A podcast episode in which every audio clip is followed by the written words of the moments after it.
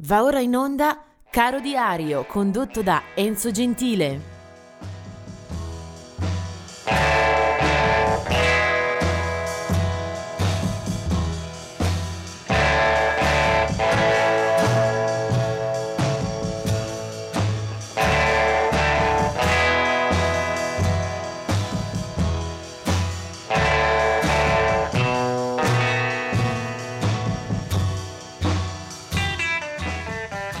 Ben arrivati al 14 di agosto. È una data questa con eh, la pagina di Caro Diario fitta fitta di nomi, ce ne sono veramente tanti, ma oggi capirete quando arriveremo alla fine, la colonna sonora è veramente d'obbligo perché l'artista su cui mi soffermerò è assolutamente fondamentale per il contributo che ha dato in eh, mezzo secolo abbondante alla nostra musica del cuore. Vediamo subito però gli altri personaggi. Nel 1956 muore Bertolt Brecht, un grande artista, eh, insieme a Kurt Weill ha firmato eh, delle opere eh, insigni per la cultura del secolo scorso. 1958 Big Bill Bronzy, uno dei padri del blues moderno, delle massime influenze eh, rispetto appunto alla musica cosiddetta del diavolo. 1978 è la morte di Joe Venuti, eh, violinista di grande spessore che ha spaziato soprattutto in area jazz e dintorni. Eh, del 1988 e la morte di Roy Buchanan, eh, cantante e chitarrista dell'Arkansas, eh, dotato di una grande tecnica. Eh, Roy Buchanan era nato nel 1939 e con la sua Fender Telecaster ha eh, scritto e registrato eh, dischi di fulgore assoluto.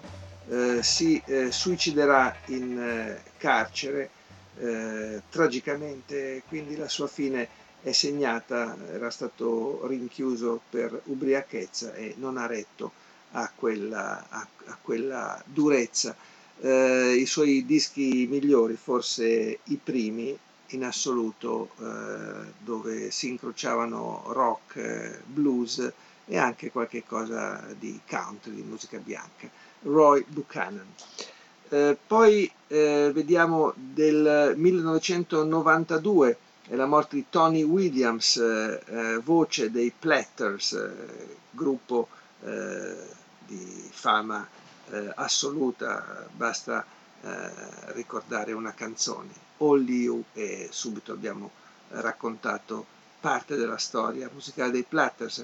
Del 2014 è invece la morte di Allen Lanier dei Blue Oyster Cult. Veniamo invece alle nascite, anche queste molto eh, rilevanti. Eh, del 1940 è Dash Crofts eh, di Seals and Croft. Eh, del 1942 è Son Seals, nessuna parentela, uno è bianco, questo invece è di colore. Eh, Son Seals è un buonissimo chitarrista elettrico, vita abbastanza movimentata, eh, travagliata, eppure dei dischi eh, che sicuramente eh, dovrebbero essere riascoltati più spesso. Eh, del 1946 è la nascita di Larry Graham, eh, noto per essere passato e aver suonato nei dischi nel periodo migliore di Sly and Family Stone. Il suo basso era un motore eccellente eh, per quella band di funky e soul.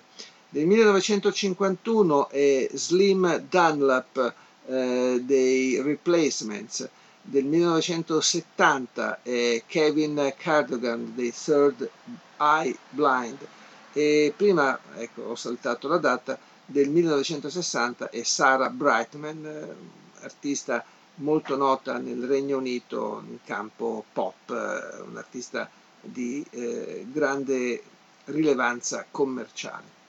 Ma dicevo, c'è un personaggio su cui eh, non possiamo avere dubbi e necessariamente la musica di oggi eh, vedrà lui come protagonista assoluto. Parlo di David Crosby che nasce a Los Angeles nel 1941.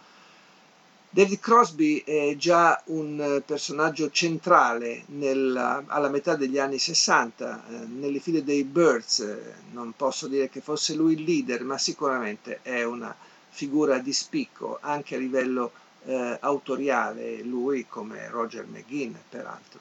Eh, con i Birds conoscono eh, subito una fama straordinaria, un, uh, un riconoscimento meritato da parte del grande pubblico. Eh, poi la tappa decisiva della sua storia è il sodalizio con Stills, Nash e parzialmente con Young, eh, quel quartetto dei sogni, Crosby, Stills, Nash e Young, lo vedremo in tante edizioni eh, Crosby poi suonerà anche con il solo Nash e poi eh, si lancerà in una proficua, preziosa eh, carriera solista. Ci sono molti album usciti fino proprio alle settimane scorse, eh, David Crosby eh, non eh, recede e continua a scrivere, a battere i palcoscenici mondiali.